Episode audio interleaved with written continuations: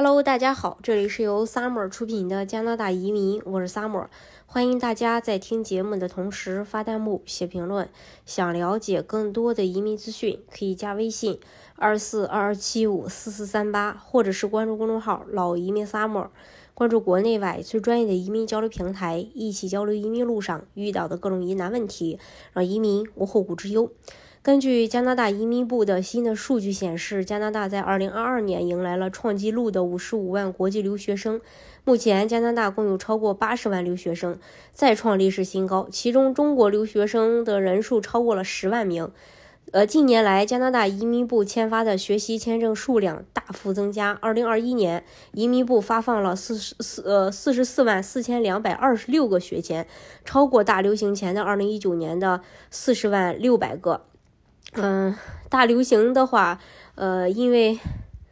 二零二零年嘛，因为这个疫情而有所减少。二零二二年，移民部再创纪录，共发放了五十五万一千四百零五个新的学签，这也就意味着与二零二一年相比，二零二二年签发的呃新的这个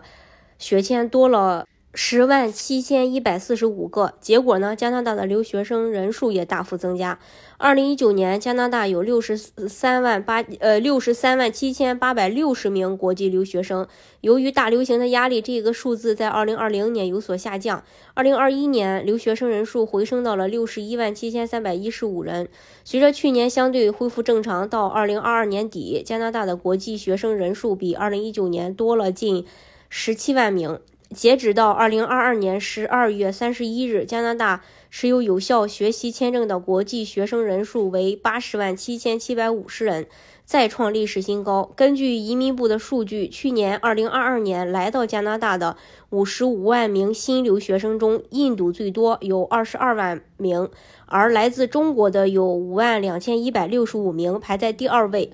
前十个来源国呢，分别是。呃，第一名印度有二十二万六千四百五十名，第二位是中国五万两千一百六十五名，三是菲律宾两万三千三百八十名，法国一万六千七百二十五，尼日利亚一万六千一百九十五名，呃，伊朗一万三千五百二十五，韩国一万一千五百三十五，日本一万零九百五十五，墨西哥一万零四百零五。呃，然后巴西是一万零四百零五，截止到二零二二年的十二月三十一日，已经在加拿大生活和学习的国际留学生有超过八十万名。同样，印度最多有近三十二万名，而来自中国的超过十万。前十个国家的话，依次是像印度。三十一万九千一百三十名，中国十万零七十五名，菲律宾三万两千四百五十五名，法国两万七千一百三十五名，